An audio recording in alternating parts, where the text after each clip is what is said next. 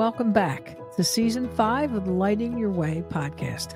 My name is Betty Long, and I am your host during these conversations. I do hope that you enjoy them, and I look forward to hearing your feedback.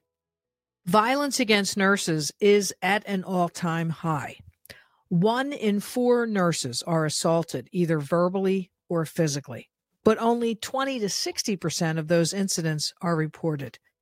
This episode's guest is Jeannie Venella, Chief Nurse Executive and Strategic Advisor for Commure Strongline, a health technology company. Jeannie shares information and ideas on reducing the incidence of workplace violence in the healthcare system. Hope you enjoy this conversation. Good afternoon, Jeannie Venella. Welcome to the Lighting Your Way podcast. Thanks for thanks for being on. Well, thank you for having me so much. I am looking forward to our conversation today. Yes, me too. And it's long awaited. Uh, nurse violence or violence against nurses or workplace violence.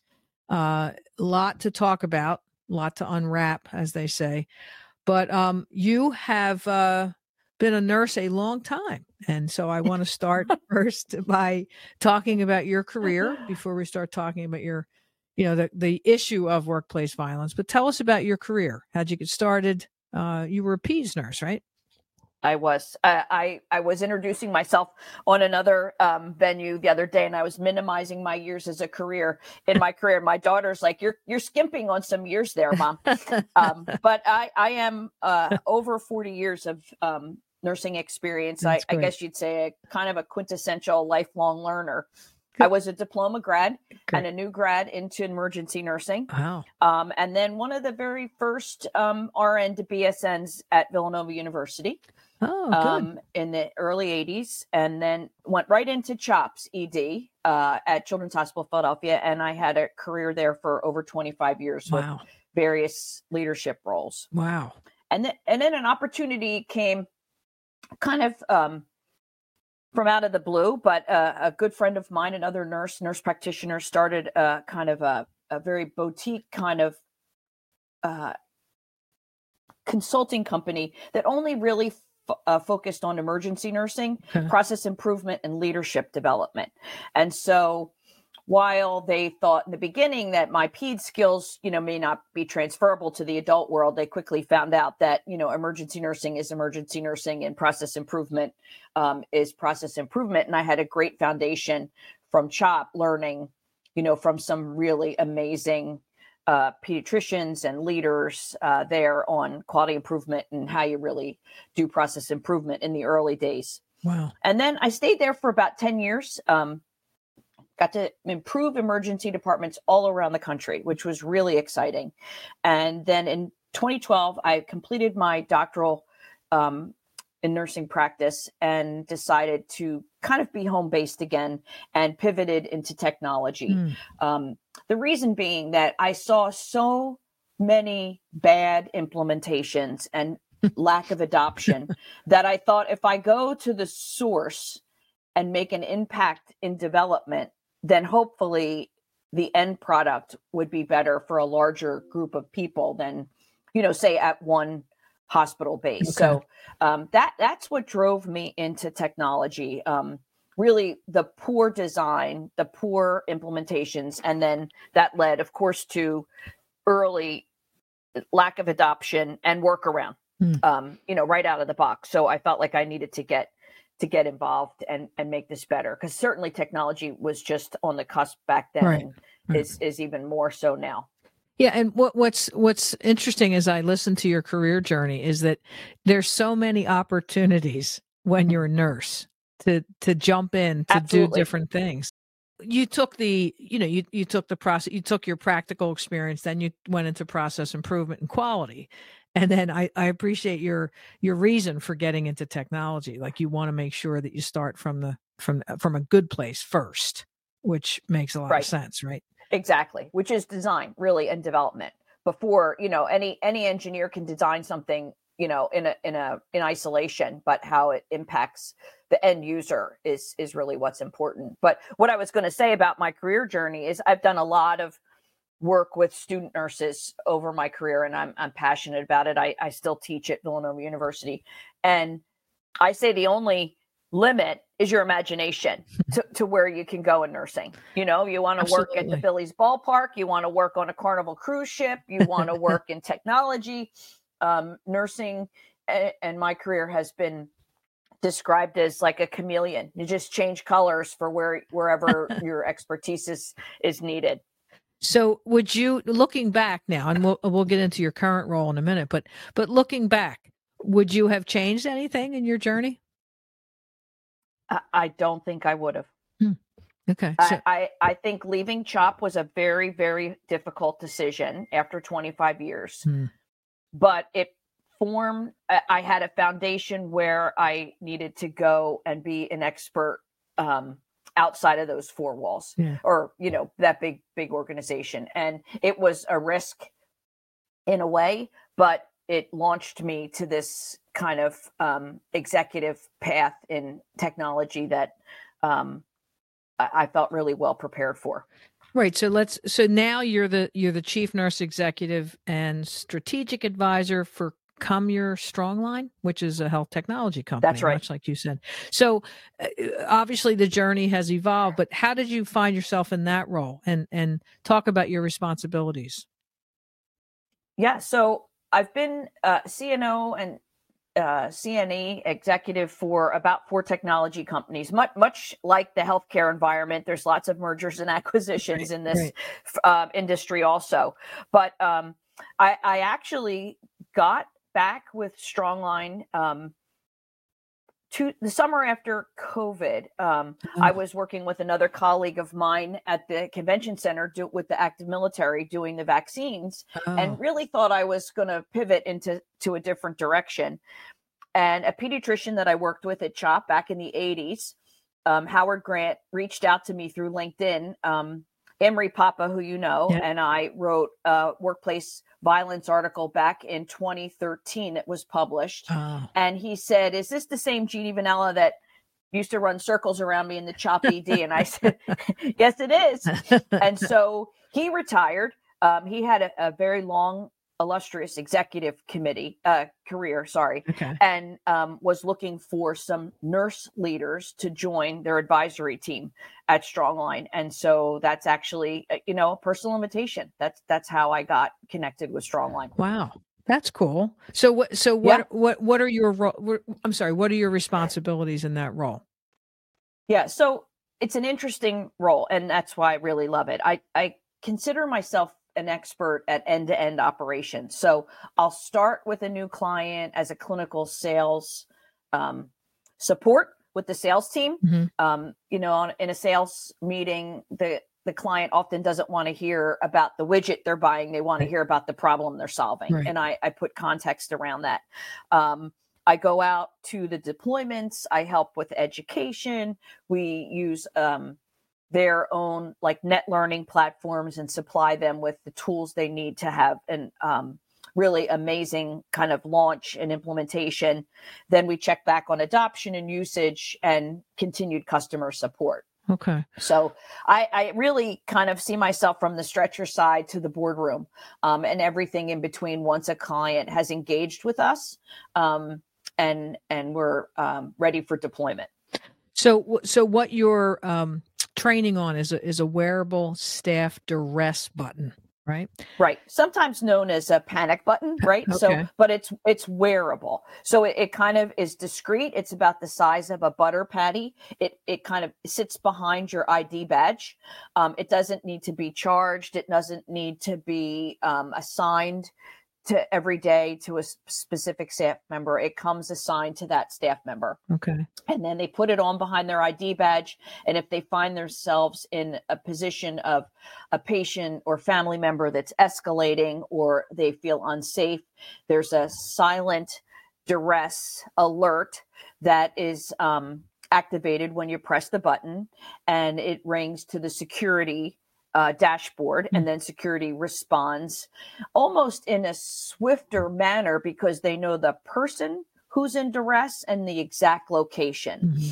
So rather than like security coming to the front desk in the emergency department of a, of a hundred bed ED, they go right to room 53 and are looking for the um, employee who pressed the button. Okay. So they're they're cut down on um, response times. And the interesting thing about the tool is that I think the most interesting thing is is there's a proximate alerting feature, Betty. So if you're in, if I'm in triage out in the lobby, mm-hmm. um, and you're in the trauma room, kind of right behind me, but behind you know double doors. Yeah. And I press my badge, and you're the closest. You also get notified while that signal is going to security. Oh.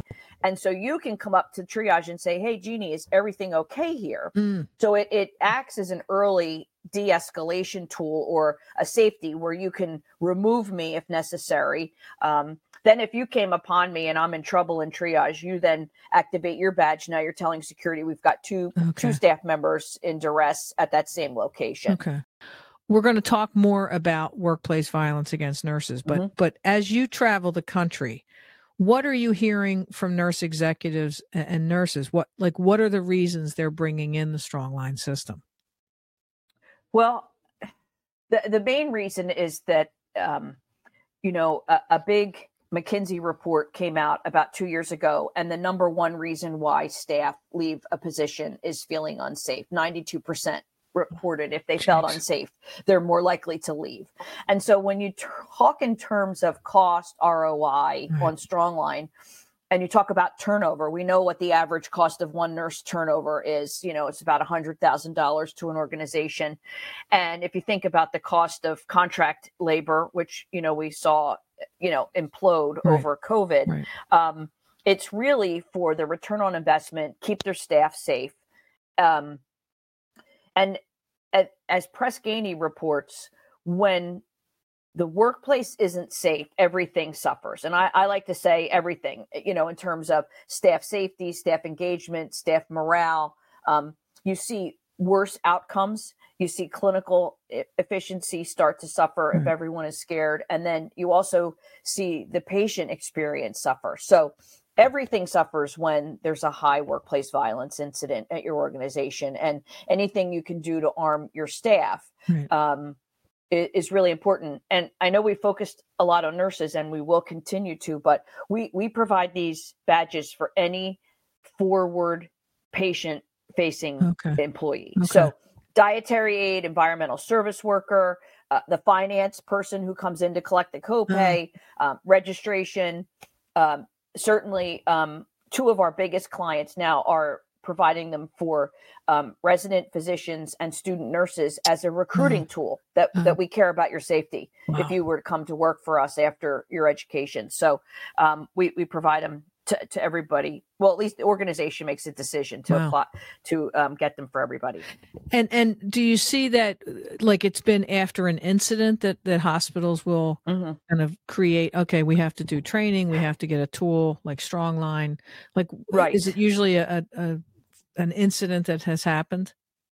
Right. Just like everything else in healthcare, you see it a little bit more reactive yeah. than proactive, yeah. right? right? Um, but uh, the cost of a workplace violence incident to a hospital and fines and OSHA fines and employee disability and lost work time and sick time um, helps sometimes drive a decision. Right. But, you know, the fact that nurses are four times more likely to be injured at work than a police officer is is kind of a scary statistic. it is really. Um, you know, I always think about when I see our local police officers pulling over a car, even in my little town where I live, and you know they kind of have their hand on their gun and they're approaching the right. car for a traffic violation. That gives me pause, right? Like I I I take note of that, right? But I, I don't think anybody thinks when a nurse puts a stethoscope on their neck and goes in for their shift that they have four times more likely to be hurt at work than an officer. So right. um, that that's what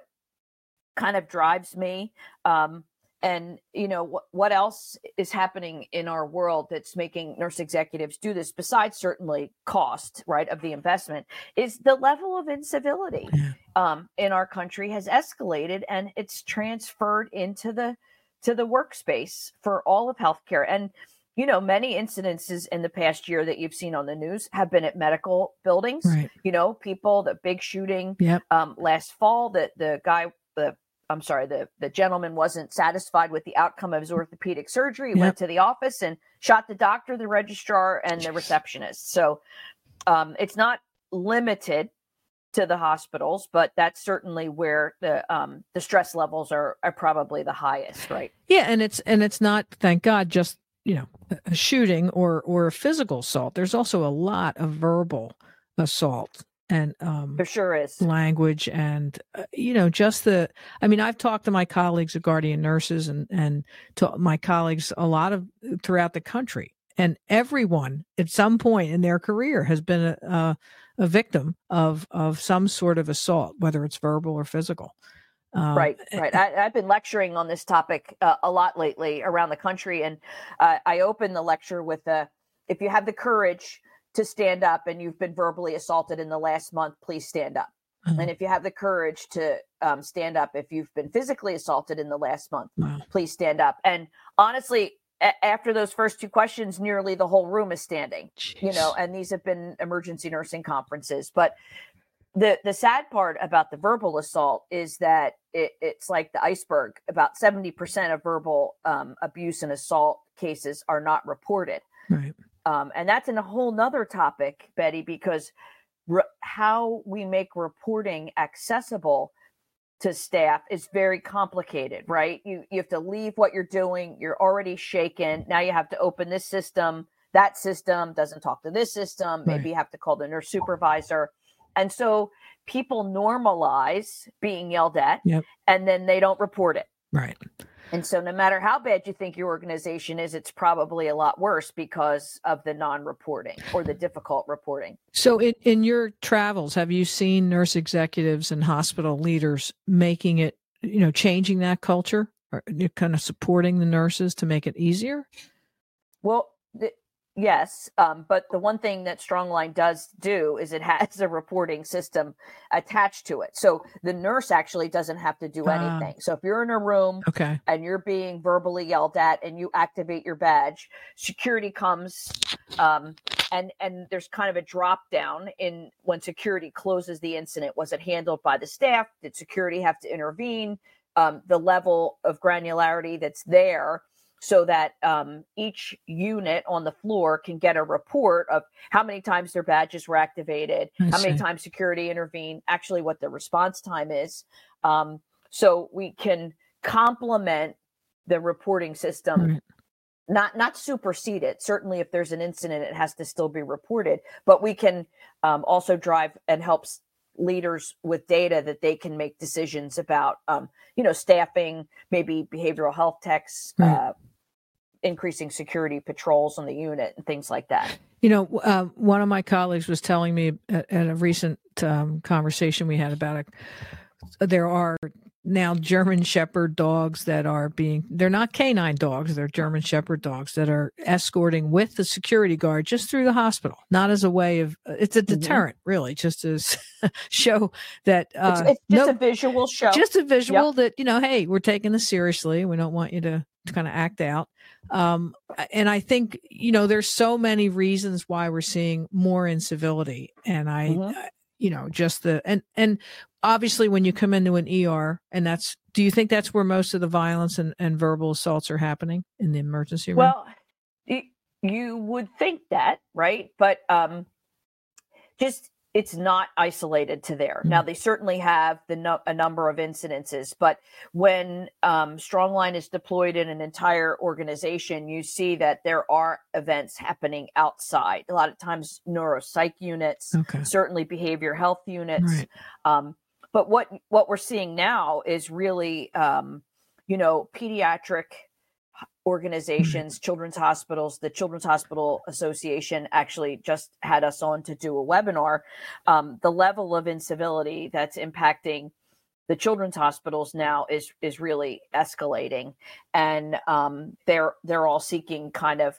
Uh, you know what what we would be a subtle alerting system right you don't you don't want to further escalate a family or a child but this with our discrete notification we can kind of get help to Mhm. where it needs to in a quick way without that kind of always that big show of force. Right.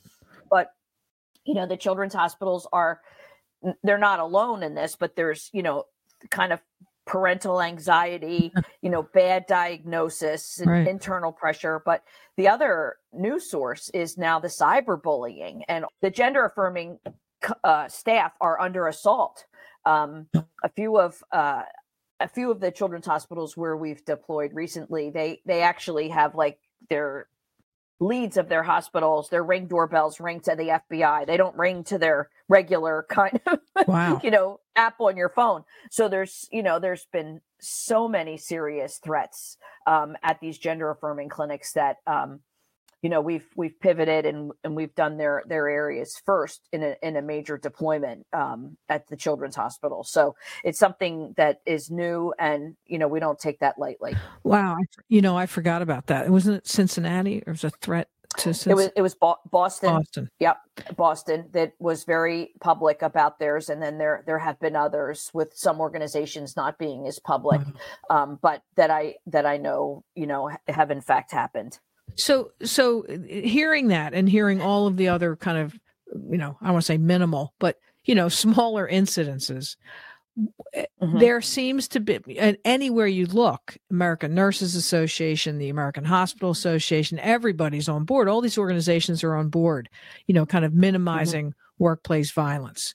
So so why do you think so little has changed? I know we're going to talk about legislation but but Yeah. why do you think I- just in the operation so little has changed Well, you know, a chief nursing officer from from Denver said to me that we've normalized this so much Mm. in our profession Mm, that we don't think it's mm, out of the ordinary Mm. and so that that was a telling statement i Yeah. use i use that a lot um but i do go back to the fact that it's state regulated um and the states have not taken the, initiative it's very hard right? Texas is working so hard through the texas nurse association to make a dramatic improvement and to make it a felony to um, attack any healthcare worker.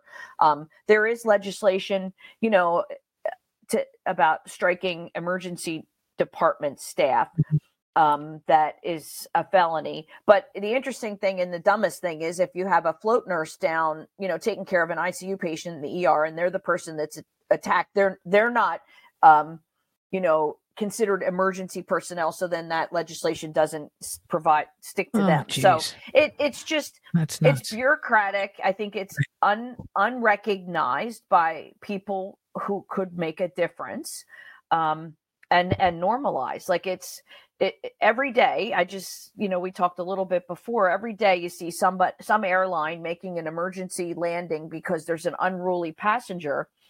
Um, if we if we were on the news every day for a Right, nurse, you know right. the the latest data from the last quarter of 2022 is a nurse is injured at work. Two RNs are injured at work every hour. jesus across, across the our country. across the country two every Denver, hour It's every 30 minutes. A nurse or a healthcare worker is injured. wow. And so, if that fact was on the news every night when you turned on your local or national news, I think there would be more headlines. But for for whatever reason, it's it's not getting the level of um, media and press coverage that that it should. Well, I I know the um, American Nurses Association has a, uh campaign. I, I think it's uh. What's, I think it's endnurseabuse.org. Right. So they and the, a- the emergency department is like stay say no to ED uh stay don't be silent to ED violence. Um and and I will say, you know, you know hear often hear people compliment the joint commission, but I would like to um because they, you know, in 2022 it became a mandate to have kind of a very holistic interdisciplinary um workplace violence committee similar to, you know, other committees that have been you know mandated to start to to take a good 360 view at Mhm. workplace violence um you know oftentimes these solutions are addressed like maybe through just solely in the, the security arm or maybe in the hr arm and then a clinician is really wanting to be involved and it's it's so siloed that you know it, it's just not a comprehensive solution. And now the joint commission has made it a mandate to have this kind of you know big um holistic 360 view of workplace violence and and hopefully looking at really good solutions um, not just with technology but with all the things that um, ent- are entailed in a uh, workplace violence committee. Yeah, because it's not. I mean, certainly your tool is part of the solution, right? Part of right. creating a, right. a, a, more safe environment where people are going to feel like they're protected or at least um, supported, right? That somebody's going to come when they press the the tool, right?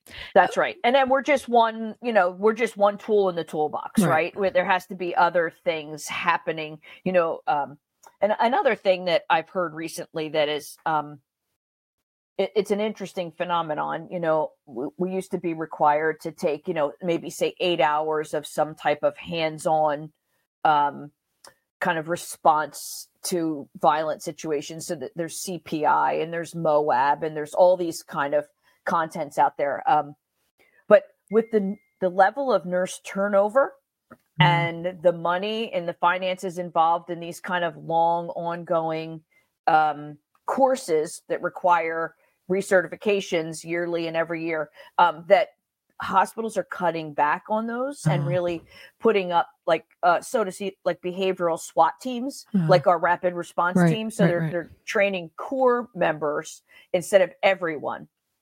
And so, you know, you see a little bit let maybe less training, but more focused training. So then Strongline becomes a nice complement for staff who, you know, and I was at AONL this year, and they someone quoted at my booth and said, "We are a country of new graduates."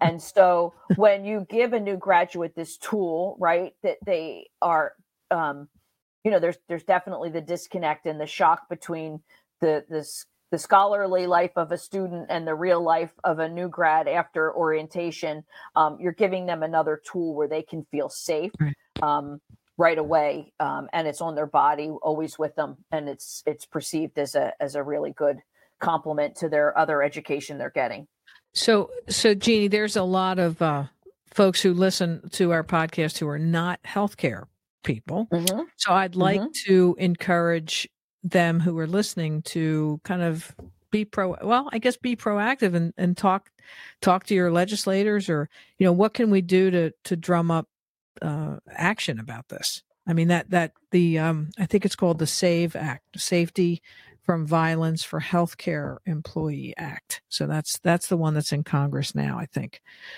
Did, yeah, yeah. I think just we we have to shine a spotlight on it, right? If yeah. if it stays under the covers, no one knows that it's happening, and at every level, right, of well, this goes for everything in our country, right? If you don't get involved, nothing's going to change, right? So you have to get involved. Um, I encourage um, anybody who's a non-healthcare worker or healthcare worker. We, we need to talk about this. We need to be open about it. We have to have conversation. We can't keep it. Um, you know, as the as the emergency nursing, you know, uh, campaign is "Don't be silent on ED violence." We have to talk about it at every opportunity, and that, that's also part of my role at Strongline is to to to increase the public awareness not only in healthcare but the general public to to to shine a spotlight on this. Okay. Yeah i i would certainly feel like the more we talk about it the better off we'll be and certainly social media is a way to do that as well right? And i know you're active on social media to to bring to light some of these acts and bills that are being considered. So uh, at the very least we could click or yes. or you know send an email to our to our congress people that's right let them know about it um, certainly we're not going to solve it in this podcast but i certainly appreciate your your input in this and uh, i applaud your efforts uh, at doing this jeannie and and getting getting tools into the right hands so that nurses feel safer so thank you. Yeah, thank you. And I, and I know the emergency nursing, and I don't mean to leverage them, but I, I am most familiar with their their work. Um, they just had their day on the hill where our um, board and leadership team go to Capitol Hill and they meet with their legislators and um, they met with um, quite a few um, senators and House of Representatives who were nurses by background, ah. and so le- leveraging,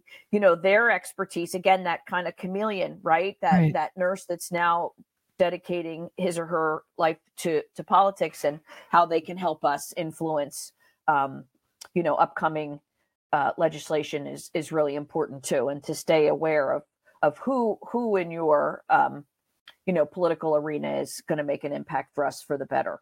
Yeah, I, I know there's um, a, an effort also on social media about more nurses in office, in political office, mm-hmm. for this mm-hmm. probably for this very reason to let to let the folks that are making decisions and policy decisions know. Um, yeah, exactly. Line. So, so thank you for your efforts and thank you for being a guest uh, on on the podcast. Oh, it's my pleasure. Anything I can do to help, you know, kind of share the the good news about how Strongline is is keeping staff safe and increase the awareness of um, all of our staffs and hospitals. Um, lack of safety is, is really my pleasure to do that and just keep spreading the good news. Good job. Good job. All right. Well, thank you, Jeannie. Take care. All right. Have a great day. If you have any questions that you would like us to address in a future episode, please email us at podcast at guardiannurses.com. That email again is podcast at guardiannurses.com. We would love to hear from you. Thank you for joining us this week. You can find the Lighting Your Way podcast on Apple Podcasts, Google, YouTube, Spotify, and Stitcher. If you liked what you heard, tell a friend and leave us a review. You can learn all about Guardian Nurses Healthcare Advocates on our website, guardiannurses.com. So until next time, find some joy in your life, pet all the good doggies and kitties, and remember to tell your people that you love them. Take care.